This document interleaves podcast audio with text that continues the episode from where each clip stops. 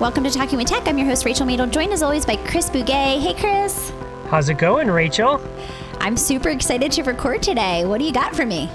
Okay, so um, in the history of technology, sometimes there is monumental leaps forward. And uh, today I want to share one with you. So let me give you a quick example. I think we can all agree that when the iPad came out, it was sort of a game changer uh, for tablet technology and how we interface with things. The iPhone also, uh, you could put into that realm too. Uh, similar devices, but things shifted uh, in the thought process and in in humankind. Would you agree? Yes, I feel like those were game changers for a variety of different things and people and industries. Yeah, I mean, across the globe, I would say, you know, different parts uh, certainly are affected differently. But, um, and of course, in AAC and in learning, the iPad and the uh, iOS in general, but the iPad was very influential as a tool for helping people learn. Yes, definitely. And so funny. I remember when the first iPad came out, I was like, ooh, I was, of course, an early adopter because I've always loved technology. and I remember thinking, like, wow, this is going to like be a game changer for our field and what we do. So, um, other things maybe falling into that realm are voice assistants like uh, Alexa right? Uh, could be another thing that has really maybe changed, maybe not as powerful as some people thought it was going to be, or it's not as powerful yet. Um, but you know, be able to talk to your technology and it do things for you, uh, certainly a game changer. Yeah. Yes, absolutely. I use Siri all the time. All the time, right? Uh, talking to your technology is just a thing. So I feel like we're on the cusp of another one. I mean, there's other things too that maybe haven't panned out. So maybe what I'm about to predict here won't actually come to fruition. Um, so, for instance, I'm not sure virtual reality is, uh, uh, it's been around for a while, but I'm not sure that it has blossomed into the thing. I think it will maybe eventually, but it wasn't like, oh, we came up with the the Oculus came out and now everything is shifted everywhere for everybody and we're all wearing Oculuses, you know, where like the iPhone or, you know, uh, uh, mobile phones, everyone has one in their pocket or most people do. Fair? Yep, fair. All right, so here here we go. Here's what I'm leading up to. Have you heard of Chat GPT? Absolutely not. no, tell me what it is, Chris. Well, you know, it's weird how our algorithms work because as soon as I started investigating ChatGPT and heard of it, now it's like everything that comes up in my TikTok and Instagram and all my the algorithms are like, well, Chris. So I start to get uh, and I think a lot of people maybe fall into this trap. Oh well, everyone must have heard about this because it's I see it all the time in my newsfeed. But that newsfeed is customized to me, right? Not you. So and, and others. So uh, like the the algorithm's like, well, Chris must want to learn more about ChatGPT, and that influences how I think. Like, well, everyone must know about this, but clearly that's not how it works because you haven't heard about it, and we have similar interests for the most part. That's true. I'm surprised I haven't heard about it if you've heard about it, but I'm excited to learn about it. Okay, so what ChatGPT is is probably the the um I'll, I'll keep the hyperbole away. I'm just going to show it to you and let you maybe because it'll be your first reaction to it see what you think about it. But what it is chatgpt is artificial intelligence. Now i have a little bit of in thinking about that term artificial intelligence. I think there's I, am clearly a novice when it comes to it. I know that, that there's a lots of people that do a lot of research and have a lot of talk about or talk a lot about what is artificial intelligence. But generally what it is it is a sort of a natural language processing computer program that learns uh, and has taken this large language sample and you can communicate with it and it can generate things for you in a in what I find is a very amazing way. Um, I mean, an amazing way. So we'll see if you have the same um, reaction as I do, and we'll just do it live here on the podcast since you haven't seen it before. Sound fair? I'm excited. Okay, cool. Um, what chat gpt stands for like what's the g and what's the p and the t?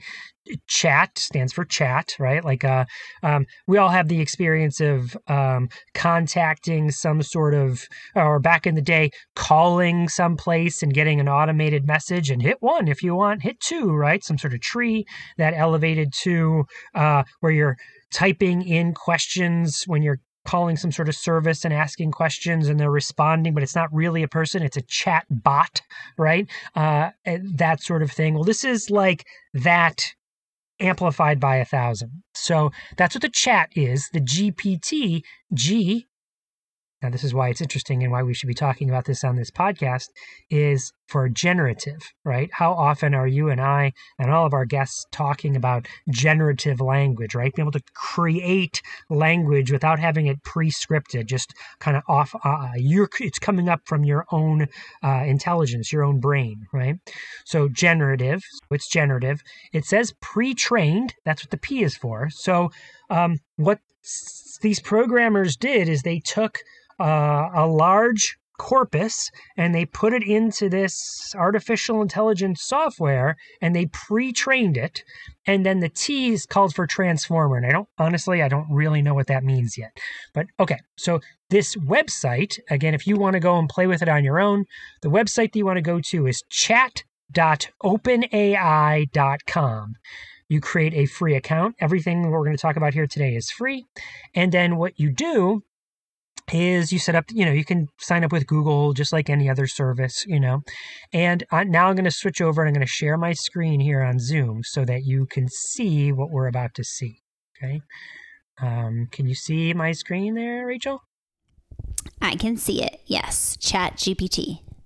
Okay, so ignore the stuff on the left because those are me some some questions I've asked it. You don't know anything about this. So let's say Rachel, you are going to want to write a blog post or um, uh, I don't know, just like in general, what's something you might be curious about? And let's, since we're doing a podcast about AAC, let's put it in the realm of AAC. Um, you know, well, I'll make this really practical. I was just brainstorming actually on the plane ride home um, some potential blogs for 2023 on my website. And one of the ones that I was thinking about writing was the importance of a coaching model when working with students who use AAC.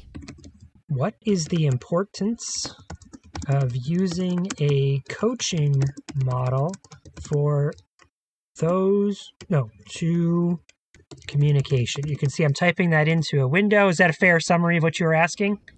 Yep. What is the importance of using a coaching model to educate communication partners about augmentative slash alternative communication? Enter. Let's see what it says you can see what's happening right now. It is a cursor moving across the screen, and it is like typing, right? You're it's like it's you you're watching somebody type out a response. I'm not currently reading it, right? I'm just describing it because this is an audio podcast, so people need to have an audio description of what's happening.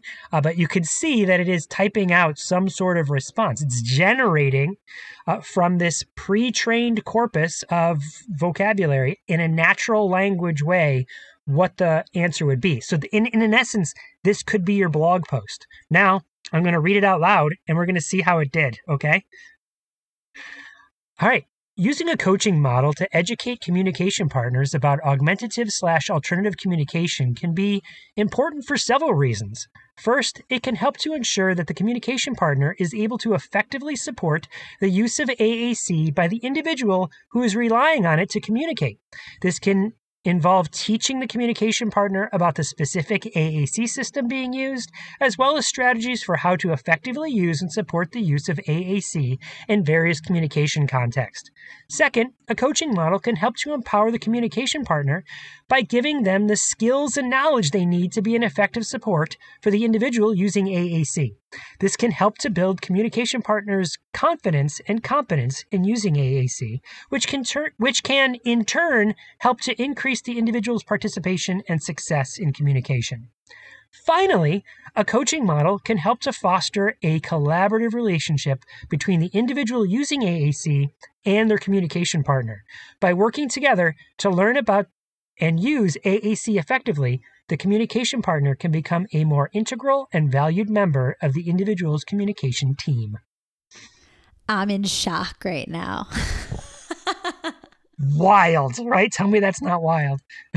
that's crazy. I mean, here's the here's the great thing is like, you know, I think that we could definitely use this as a um use this as a really good foundation and then go in and add more specific things, right? But this like standalone is that's amazing. Isn't it? I mean, it's like somebody asked us that question and then we answered it with some tweaks like you said like i wouldn't it's not exactly everything that i would say or that you would say or that we maybe you would put in a blog post but it's a it's a pretty good start right yeah you know what's funny chris is literally this morning i was scrolling on either tiktok or instagram and i oftentimes will come across people who are talking about how to use tools like Instagram and Canva and all these things, right? Um, for business purposes. So they're kind of like business coaches coaching you on new, you know, ways to use these tools. And I saw that Canva has this this ability to do this on Canva. I just saw it this morning. It's like, oh, you want to create, you know, a blog post about five strategies to keep your New Year's resolution, and it literally populated five strategies to help people with their New Year's resolution. And I was like, oh my gosh. And I like, I liked it. I, I bookmarked it and I'm going to share it with my team. So that's what this is, right? That's what that was.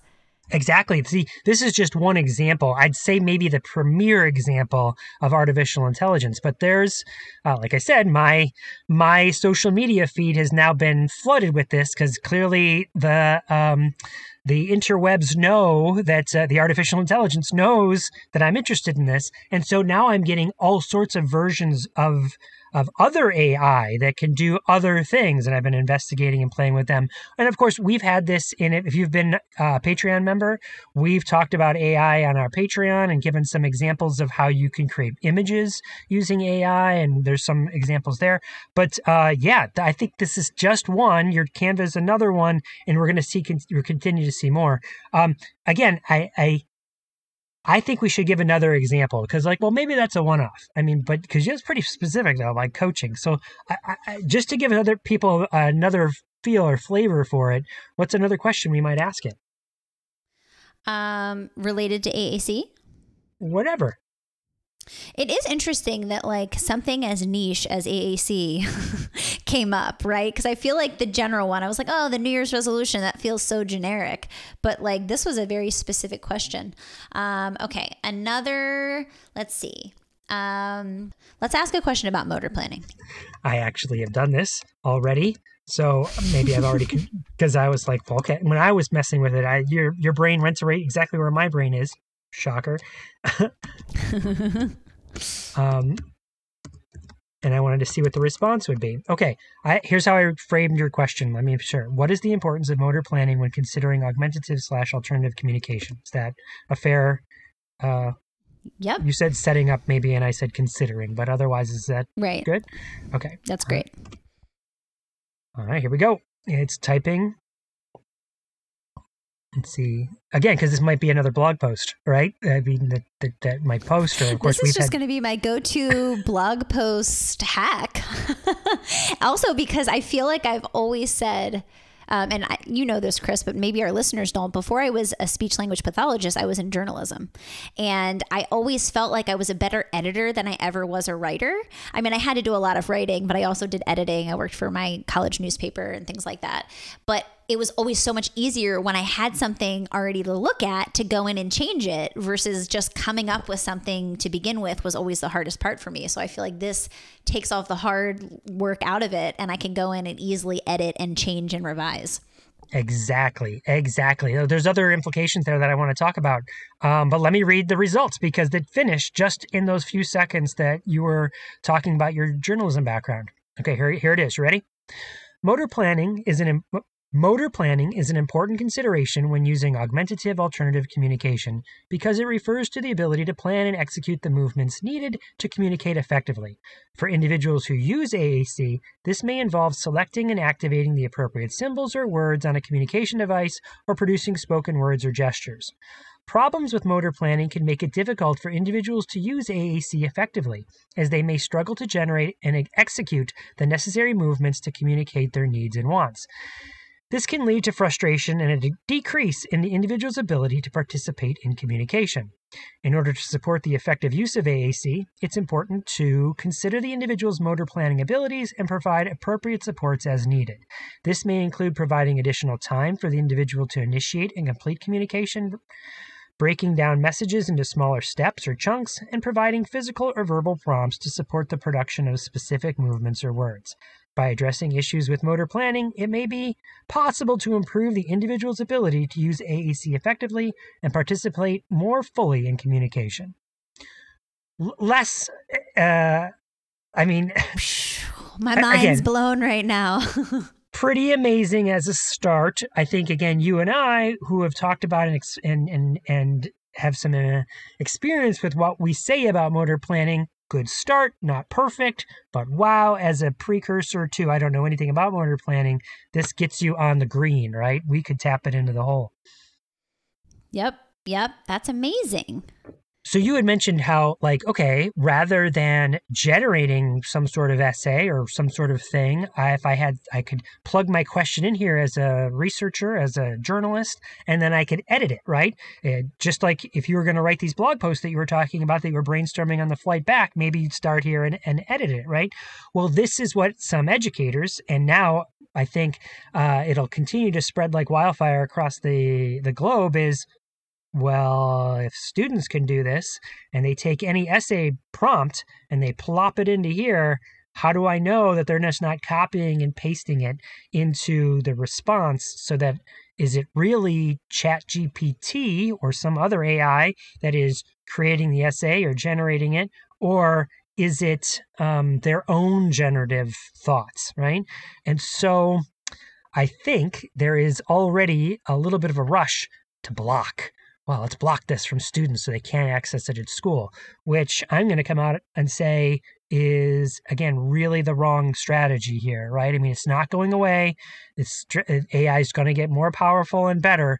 We have to teach kids how to use it. So, what can we say to say, okay, let's write a que- what's a what's a question that could be asked that students couldn't answer using ChatGPT, or um, if ChatGPT can answer their question, then and use it as an essay, can can they start it and then tweak it from there, like you just suggested you might do with your with your journalism background? Yeah, and I think that like your to your point, we we can't run away from technology, right? We have to embrace it because it's coming and it's here. And how do we teach our students how to interact with it, how to make it useful, how to save them time and be strategic when using it? Um, it kind of reminds me of the work that we do with. Um, speech to text, right? Like we have our students kind of speak their thoughts onto the paper and then go and teach them how to organize it and revise it and add more information. I'm always talking with my, you know, older students on how can we be more specific, right? Like, you know, things like that are strategies that we can teach and the technology helps us make it faster and there's no need to run away from that. Um, I think that embracing it fully and then teaching kids how to interact with it is really what we should be doing. Well, that's exactly it, right? The skill is how to interact with the technology. Uh, we just used two examples where you generated questions, but it can do other things as well. So, for instance, imagine there's this long article. You could copy that article, paste it in here, and say, Could you please summarize this article? And ChatGPT will pull out the bullet points, make notes, right? Or make a shortened version, which summarizing text has been a strategy, certainly in the assistive technology world, we've used for a long, long time. Um, taking notes, this can help you with note taking. Uh, and I, I, that's just scratching the surface of what it can do. So, really, I think what your point is, and I think it's well, well made, is that it's we can't run away from these things. We have to help the next generation use these things uh, in an effective manner. Yeah, no, totally. I mean, I think that there's oftentimes a, a fear around new technologies too, right? I think very often, you know, obviously you are a, you and I have a podcast all about technology, and we really geek out on it. So we're early adopters and fully embrace with warm, open arms. Um, but yeah, there's definitely going to be some pushback against this, and that's kind of par for the course for any of the technologies, right? Like remember remember that podcast recording where I was talking about the the dad not wanting my student to use um, the Google Read and Write uh, Chrome extension because she, he didn't want her to rely too much on it. he wanted her to do it on her own. I'm putting all those things in air quotes. Um, so I think this is no different. So I would encourage everybody to go check it out, chat.openai.com. Uh, I'll say one last thing to you, Rachel. When I was first learning about it and playing with it, it was um, AT Chat was going on, and AT Chat has a series of five questions that are put out on Twitter. And I took those five questions and put them in ChatGPT just to see how they'd be answered, and it was amazing. Um, I shared those with uh, out on the. I didn't want to like derail the conversation on Twitter and make it about ChatGPT. I wanted to keep the questions authentic, but again, it was a little bit mind blowing how on on track it was with the with uh, its responses. Um, so everyone, again, that website is chat.openai.com, and would love to hear what you think about it. Um, before we move on to the interview, and we're hearing about the interview, I just want to issue a quick apology. So. Um, I just today was listening back to the Brian Schobel episode, um, and I realized that that was the one where you and I recorded the banter in the Minneapolis airport. And I, for some reason, I was thinking I, I, added an N to his name, Brian Schnabel. It's not Schnabel, it's, it's Schobel. So uh, I, my apologies to Brian. All right, Chris, can I tell you about our interview today? Yes, please. I can't wait. So, I had the pleasure of interviewing Laura Clark. Uh, I was introduced to Laura because she created an amazing free website called Reading for All, uh, which we'll link to in our show notes. But this resource, Chris, is invaluable if you're working with students using AAC and you're trying to figure out how to support their literacy.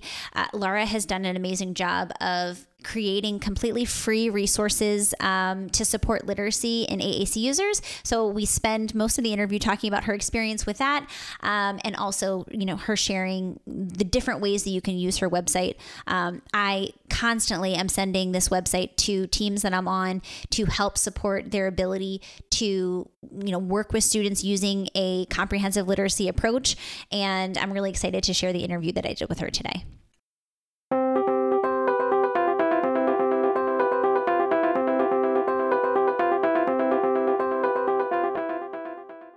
If you enjoy talking with tech, we could use your help in spreading the word about the podcast. Please take a moment to leave us a review on iTunes. The more positive reviews the podcast gets, the easier it becomes for others to find it. The more people who find the podcast, the more the word spreads about how to effectively consider and implement AAC. And who doesn't want that? If that sounds good to you, please take a moment and give the podcast a quick review. We'd so very much appreciate it. Now, let's get back into the episode.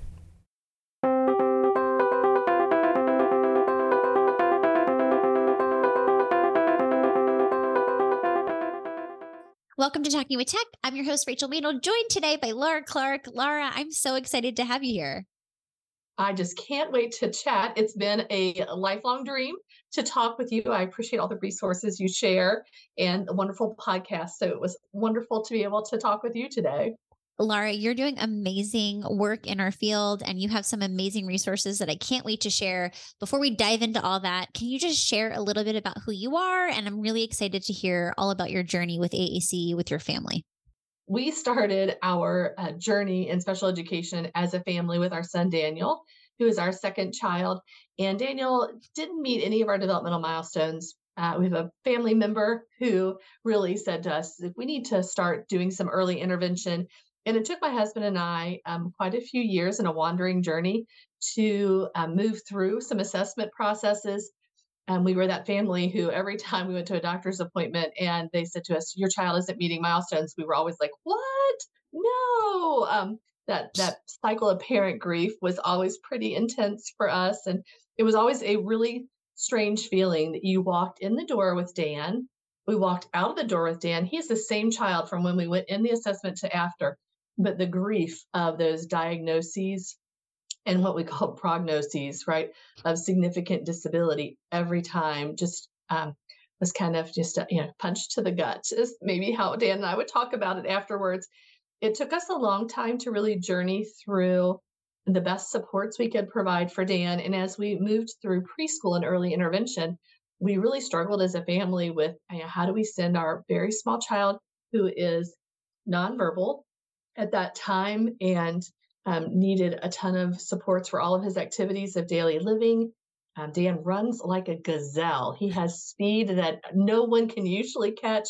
So we had a lot of uh, concerns about eloping and just lots of parent fears. And so for our parent journey, um, we opted for me to go back to school and I began teaching as an emergency certified teacher. And in Kentucky, where we live, we have an alternative certification route. So I got my teaching certification and taught elementary special education for students with mild to moderate disabilities. I kind of kept going and kept learning um, more and more to try and support uh, our students, but also to support Dan. And so I ended up with my mild to moderate certification, my moderate to severe certification, early childhood, and then decided I loved learning so much and there was more to know in the field. I got my doctorate in special education at the University of Cincinnati and I started teaching and doing some faculty work. And I was blessed to teach at two universities where I really got to spend a lot of time with pre service teachers and teachers in the field talking about what they see as the most significant barriers to inclusive practice. And communication, just over and over again, was that resounding piece that we said, you know, students, if they're not able to share with us uh, their wants, their needs, their thoughts, you know, not just answer the question, well, who was the story about, but what do you think about the story and how do you feel right now? And what would you like to tell me about your evening?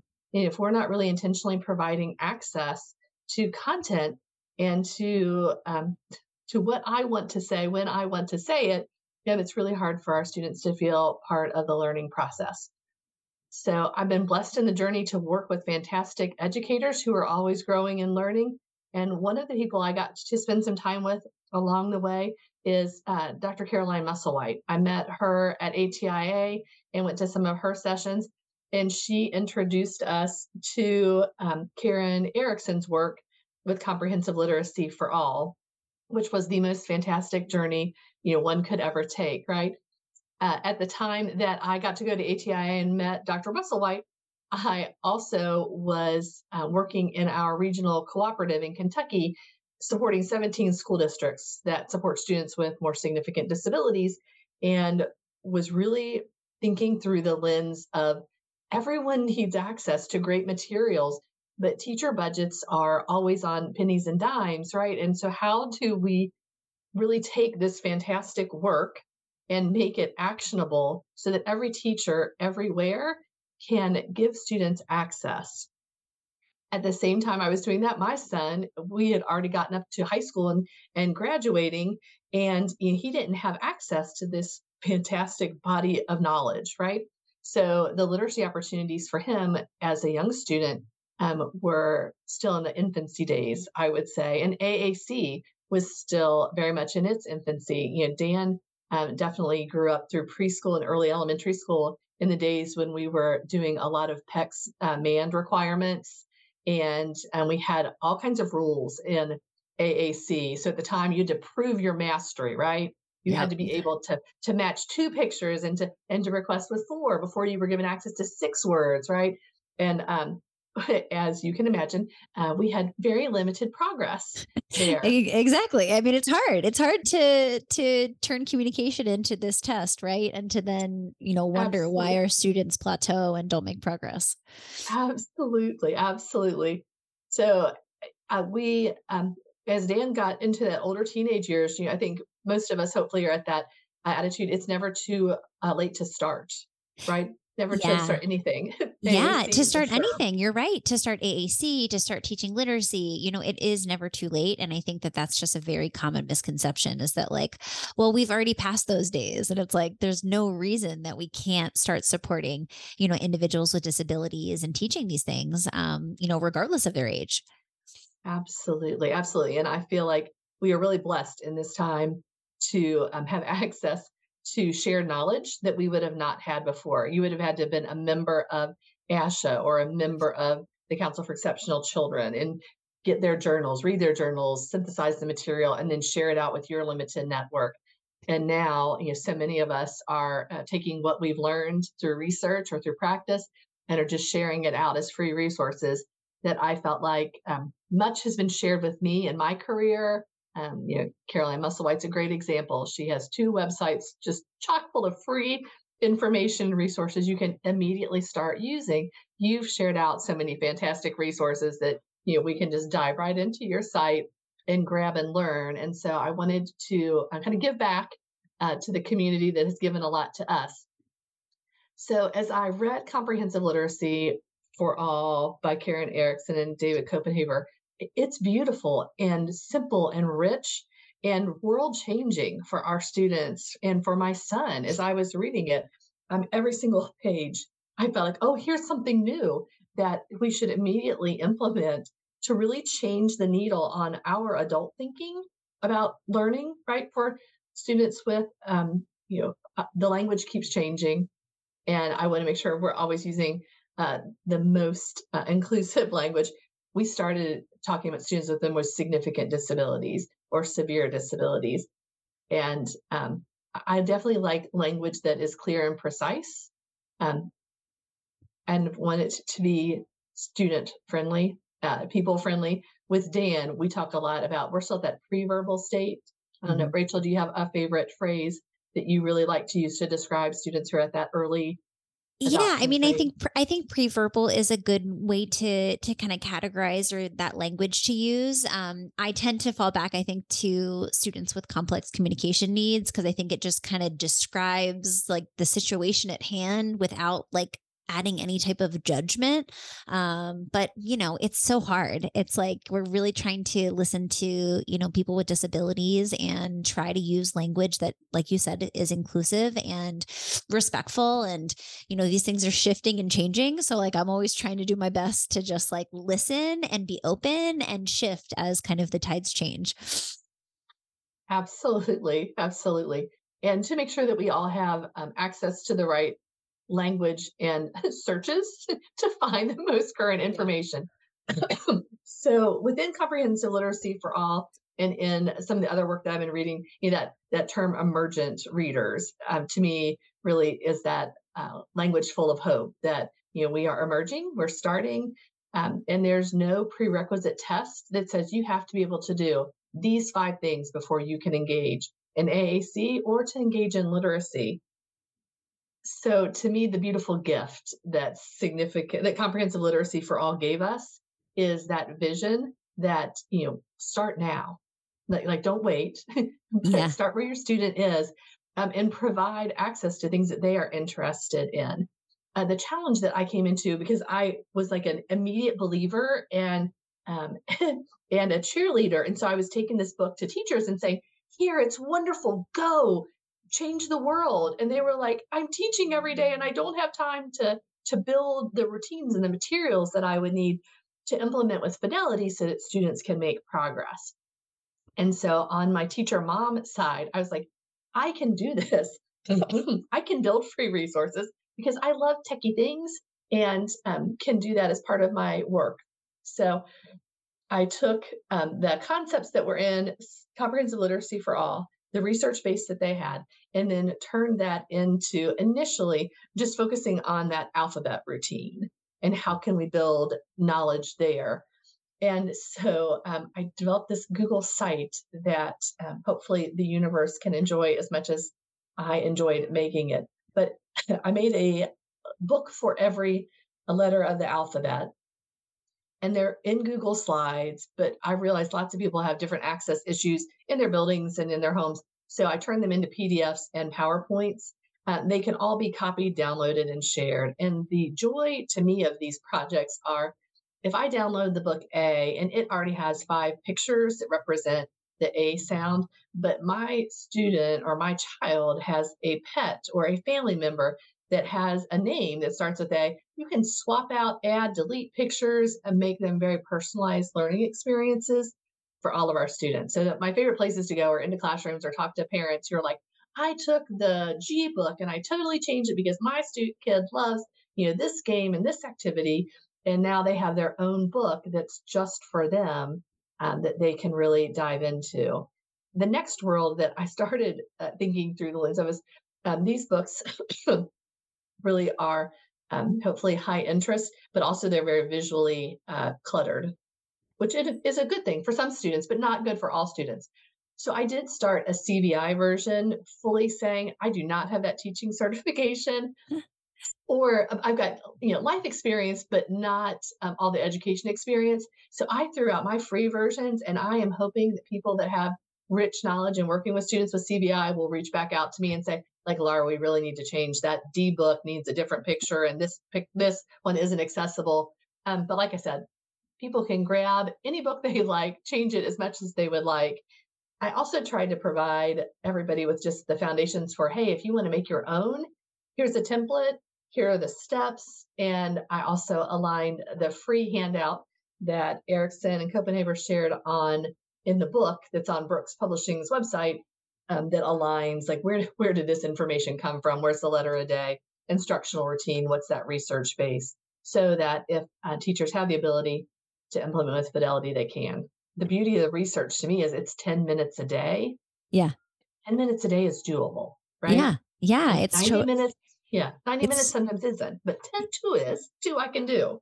Totally. I think that, you know, like you said, I think that research really helps break down like this is this is like something that we can all do, you know? And I think that what I really like about the website that you created, which by the way, listeners, we're going to link to that in the show notes so you have access to Laura's amazing website, which by the way, I share all the time when I'm on, you know, IEP teams and I'm really trying to, you know, advocate for this type of an approach and to read the book and all those things. It's just, it's a really actionable step that feels easy for people to start implementing.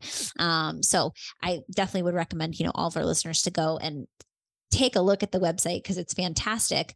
Um, but circling back, you know, I think the research has really laid out a really actionable plan.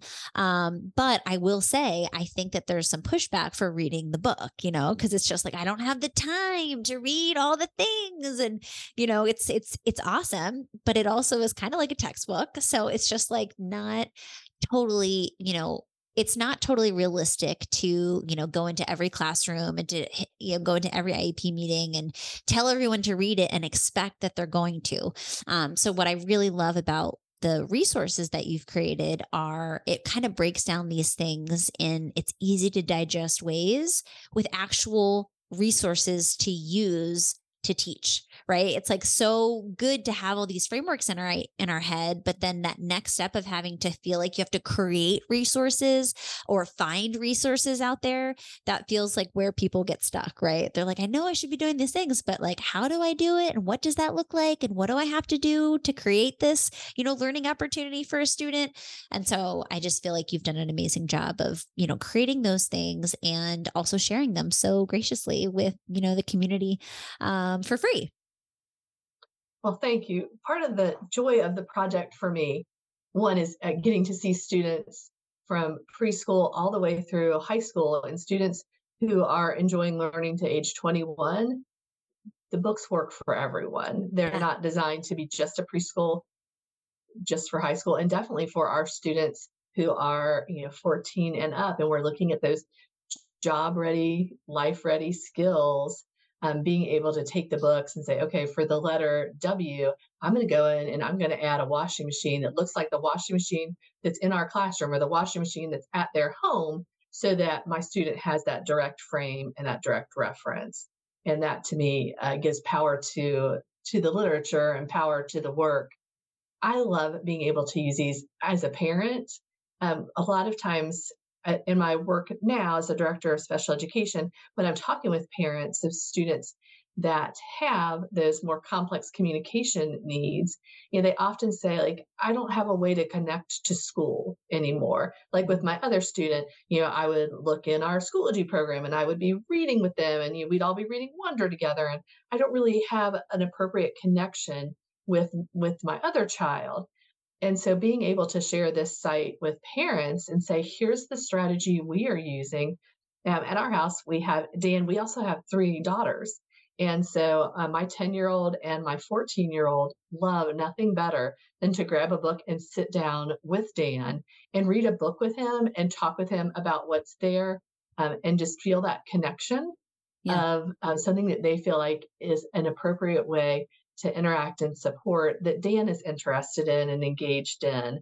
Um, to them, it doesn't feel artificial or or like they're trying to force uh, an engagement on him because we've modified the books to be things that Dan really likes. And so, you know, Dan gets a choice of books, and then we read together, um, and then we model AAC with him um, to really support and talk through.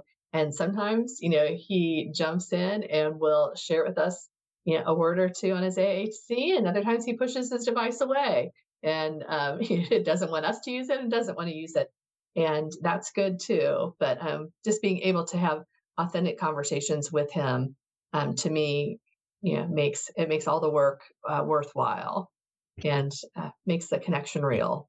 Yeah, yeah, I love what you're saying as far as just kind of following his lead and I think that oftentimes we especially when we set an intention to do something. So it's like my intention is to sit down with Dan and read a book, right? It's like we want to like feel productive. We want to like have our students like say something or like indicate that they're paying attention that they are comprehending and you know it's all with the best intentions but i think what we unknowingly do is we put a lot of demands on our students and then you know we take away from the interaction right? We take away from that connection, which is ultimately the whole point, right?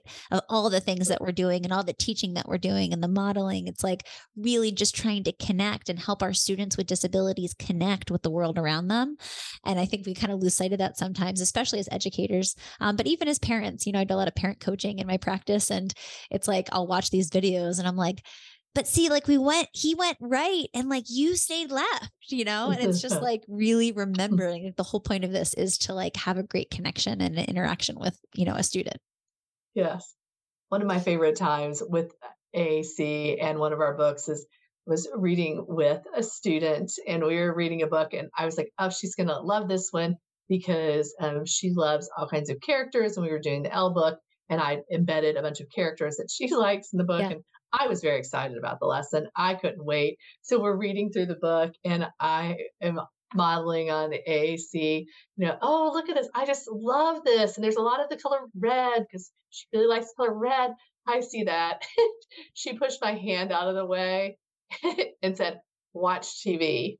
I was like, well, we're reading this really fun book, and this is so much fun. but the book I created for you, exactly. it's so good though, isn't it? exactly. She clicked again, watch TV. And I said, I, I hear you're clearly telling me you would rather watch TV than read with me right now. So let's find a show that you want to watch, and we'll watch that for three minutes. We set our timer and watched our show.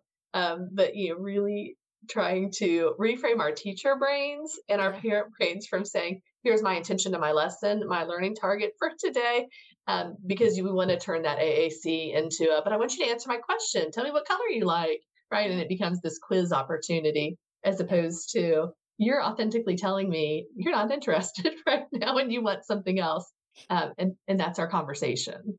Yeah. And I think just like I'm always like really interested in thinking about the connections that our students make and really celebrating those. And with that story, it's like you were introducing characters that the student probably was familiar with in a video or a movie or a TV show. And so that connection was an aha moment where it was like, thank you for reminding me that I actually would love to watch that favorite show of mine, you know? and so often we're just like, oh, that's not what we're talking about, or it's not what we're doing right now. But it's like, if you actually go a little bit deeper, sometimes you can see those kind of connections that our students are making. And like I said, you can celebrate those connections. Um, you're able to like see where the, you know, the student is thinking about things and making those associations um, if you go a little bit deeper. Absolutely. Absolutely. It's just always a beautiful opportunity to um, pause. I like to, and really think through what's the really important uh, part of what we're doing here. Like, what what's what are we really trying uh, to get to? And for me, it, it always is authentic communication and connection to build relationships yeah. and to help, uh, you know, to help Dan and to help any student I work with you know, be as independent as they possibly can. So um, trying to force through a series of um, of protocols um, often is while in our minds that was our training that's what we're supposed to do um, is the, the least authentic thing that i feel like i can do no. as an educator. Yeah absolutely. Kind of speaking to that point and it kind of circling back to the literacy piece um, especially with emergent literacy what has been you know kind of the biggest challenge that you have seen in kind of the implementation of you know the comprehensive literacy for all framework um, you know in your own experience both with your son but also just as an educator? I think the first hurdle for for me and working with new teachers or teachers who are very experienced but new to that idea of comprehensive literacy it's exactly what you said it was like i know all these things are good but I don't have an access point or a way to implement. I have these other tools that were provided for me, you know, sometimes at great expense, right? Or I have no resources and, and I don't know what to do and I don't have time to build a bunch of resources. So I think that my first step, um, because when I got the book, I was working in a consultant's role, was to develop some quick modules that just said, you know, here are the big five concepts in comprehensive literacy and tried to give people some um, quick dive-ins for like if you want to work on this section you know jump into this activity try this activity and teachers said yeah that was helpful and i have a better understanding of the big five but i still don't have the stuff i need to make that happen and yeah. not everybody has access um, to some of the rich training that others of us get to take so i was like okay i hear what you're saying and i understand that so for me, the first dive in was um, let's look at that alphabet awareness because I felt like for a lot of um, people, they still wanted to live in the land of letter a week. Totally. Right. Right. Yeah. Yeah. And still really wanted to focus on materials, especially for our older students that were very elementary based. So mm-hmm. lots of cartoonish characters of really young children, and they just weren't appropriate tools to take into a middle school or high school. And students were like yeah no put that book away. I don't i don't want to engage in that. Like that's not for me. So i thought the easiest thing i could possibly do is create some really quick resources using you know all the wonderful free programs that are out there like unsplash and pixabay and Pexels that give us all these beautiful photos that we can use and put together some quick books that follow the research exactly you know here's the exact protocol in order you can swap out pictures, you can add, but you have an immediate tool in your hand. The next piece to me that was the easy jump is predictable chart writing. Yeah. Because I feel like that five day routine, then you can develop your own classroom books and make appropriate shareable books, right? Yeah. Um, so that was my next big jump. And so I did um, start adding um, some of those opportunities and just some models of what it looks like um, on the website using some really simple sentence starters. Um, yeah. Those to me were the were the big jumps. I felt like that that helped me um, feel like okay, I've got some control over what I'm doing here uh, to make meaningful connections.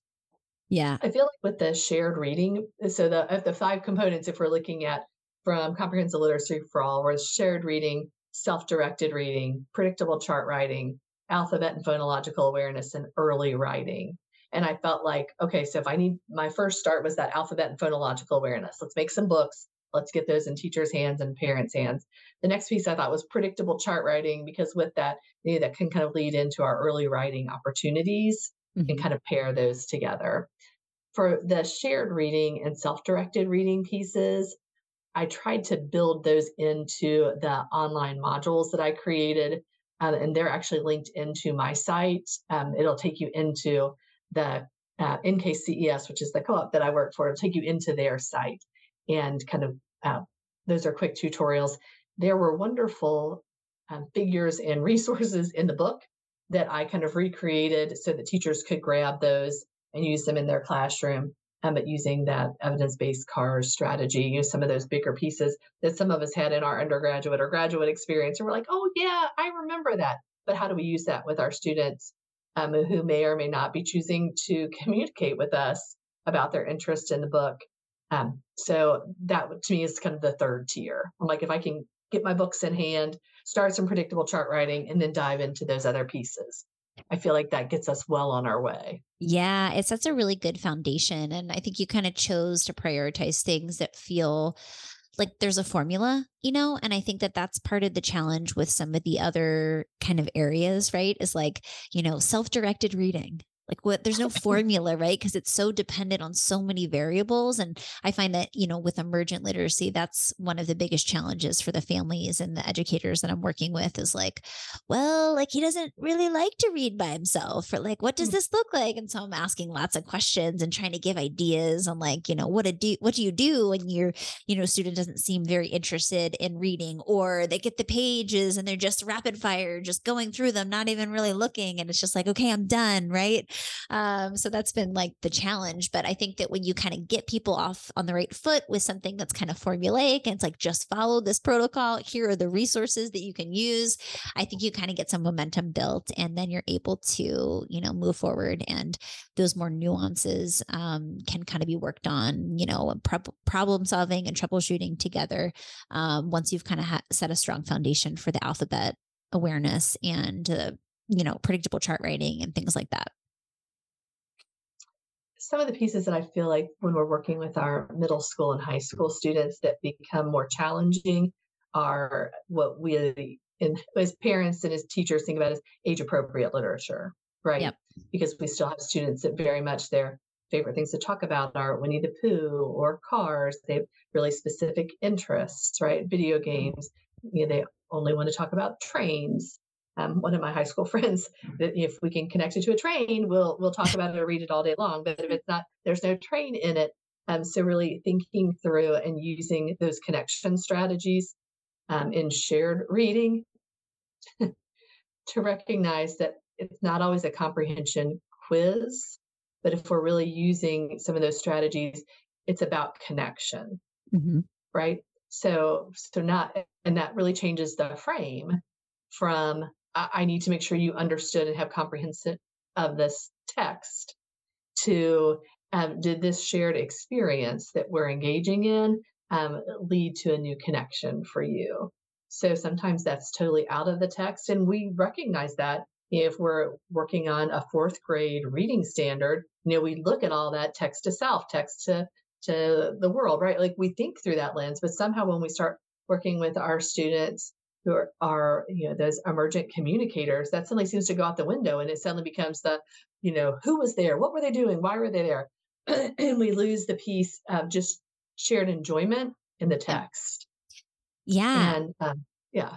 Oh go which ahead. makes a huge difference. No I, it makes a huge difference. So an experience we've had with dan that i think applies to a lot of our our teaching lives and our parent lives uh, dan has three board books he loves he has loved them forever.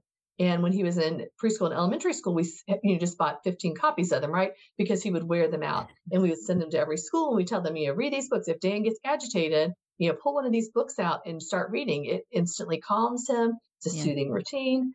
Uh, but middle school and high school, we're not going to send the train board book anymore, right? So we really had to start parceling out, like, what about that train board book are the pieces that speak to him. And so we figured out a few pieces that speak to him. Um, one is that fine motor, right? It's really hard for him to turn pages, and yep. board books are much easier to turn. Yep. So, like using cardboard, right? So, like really modifying the the medium itself. But the other thing we figured out is we did that with some books, and he, and he has absolutely zero interest. We're like, okay, we're missing a connection. Um, but what we figured out is what he actually really loves the best about the board book is the rhythm and rhyme. Mm-hmm. It's got mm. a lot of really um, guttural sounds in it, rumble and rhythm, and a lot of ers to it. And it has a beautiful cadence and flow, right? Well, he loves music also. I was like, well, that makes perfect sense. He likes rhythm, he likes rhyme, he likes cadence, he prefers a deeper voice. So we went to um, the American Poetry Foundation and started pulling poems that yeah. were more grade and age appropriate and just practice you know reading them together as a family to find ones that he seemed to connect with and then turning those into some books that we could enjoy and explore together and not so much because we were trying to you know move to this poetry but because that rhythm that rhyme that connection was what was important for him as an activity that he would enjoy So thinking through that lens of like, we want you to find things that are good leisure time activities for you that are things you'll want to do on your own. In my house, we are we love to read it. We read a lot, yeah. right? And Dan needs to be able to have something that he enjoys doing while we're all sitting silently staring at our tablets or turning pages. He needs to have his own opportunity to bring us something and say, "Hey, I want to read this now, or I want to access this online." So I think that causes us to start thinking creatively about what is it about the activity that my child or my student really prefers and then how can i turn that into more meaningful activities? Or if we want to feel like we want to make sure it's an activity that's age appropriate that you would take with you out in public. My running yeah. line is would i take it to applebee's or walmart um, then you know and I, there are certain things like as an adult i really enjoy confession time I really enjoy reading romance novels, but yeah. I won't take a romance novel into Walmart or Applebee's because the cover, you know, it just always has that guy with his shirt off, and it's just not appropriate. I I can't do it, but I do enjoy reading them a lot. And I read them at my house. And Dan yeah. still really enjoys board books. And I'm like, it's okay to read those at home. Yeah. I like coloring. And some people say, you know, we're a little better now. But 15 years ago, if I said, I'm going to go home and color, it really helps me calm, people would be like, that, that's for children, right? So right. I think we're evolving as human beings to understand yeah. that there are lots of activities we can enjoy reading and doing, um, but trying to shape that and give people activities they can do you know, in public with friends and things we enjoy just doing on our own. So um, for me, hopefully people can grab some of these ideas and grab some of the books and like, we'll, we'll make versions we can use in a variety of different ways. Yeah. And you know what I love about you sharing that kind of detective work? Um, not only do I think it can be applicable to books and literacy, but I think just generally when we have students that have very specific curiosities and favorite toys and favorite activities, it's like, again, going under the surface and trying to figure out the commonalities there which is exactly kind of what you did when you were trying to explore you know different kinds of books. Um, i also think that it's really important like our our our students oftentimes like the things that they like and they become kind of like a security blanket which is totally fine to have that but you know it takes repeated exposure to new things to then develop an interest and enjoy in them. And so part of our job i think as educators is making sure that we're you know trying to expose trying to take those commonalities and then expose students to new things you know, in a way that becomes familiar. And I, especially autistic students, like the moment it becomes familiar and part of the routine is the moment that they actually start loving it. Right. So it's just like on us to just make sure that we're constantly trying to find commonalities in the things that they're already interested in and then, you know, pivot or find something a little bit adjacent. So if it's like you like trains, well, maybe you'll like, you know, automobiles or you know, uh, airplanes or some other type of transportation that I can get you interested in. Um, and I think that that's kind of our work as educators to make sure that we're expanding our students' interests, but also kind of respecting what they really like and enjoy. Um, I think we can do all those things kind of at the same time. I absolutely agree. One of my favorite tools to use is uh, blended materials. So, for some of our students who have really specific interests and they do not want to look at anything that has any other knowledge, right? So if I really like trains or a specific video game, and I really only want to talk about Mario Kart, mm-hmm. um, but we really need to spend some time in science and social studies because it's the eighth grade and that's what we do in school, right? So how do we blend those two pieces?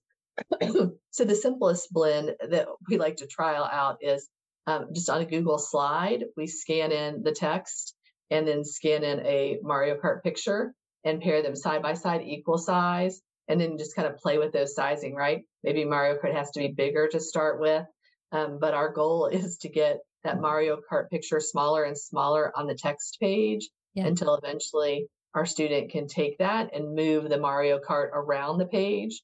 But there's still that comfort in having something I really like and know is good to me and good for me in something that I'm not so sure really is good for me.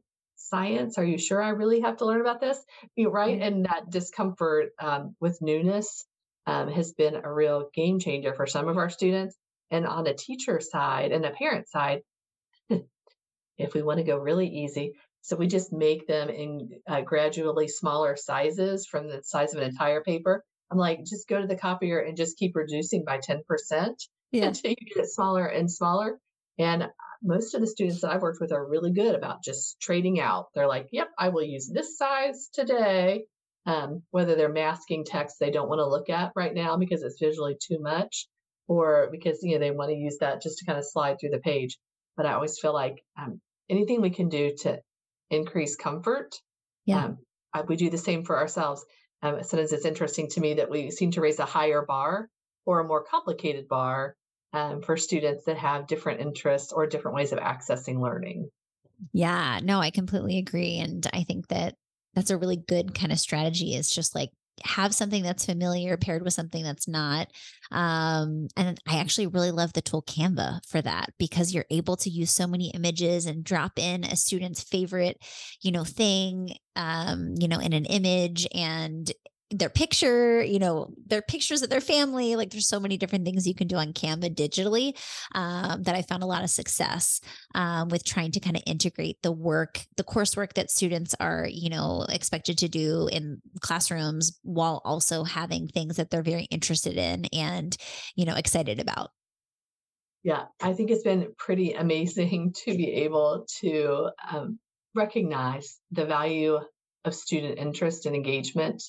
The best work I feel like we've done in our field is to learn that relationships supersede all else, right? Absolutely. Bef- Before we start with content. So for me, when we're thinking about emergent literacy, uh, emergent writing, emergent reading, like it has to start at a foundational knowledge of who our students or our children are as people and where their interests lie Yeah. um, before we dive into like here's what i want you to learn right? Here's what i want you to do.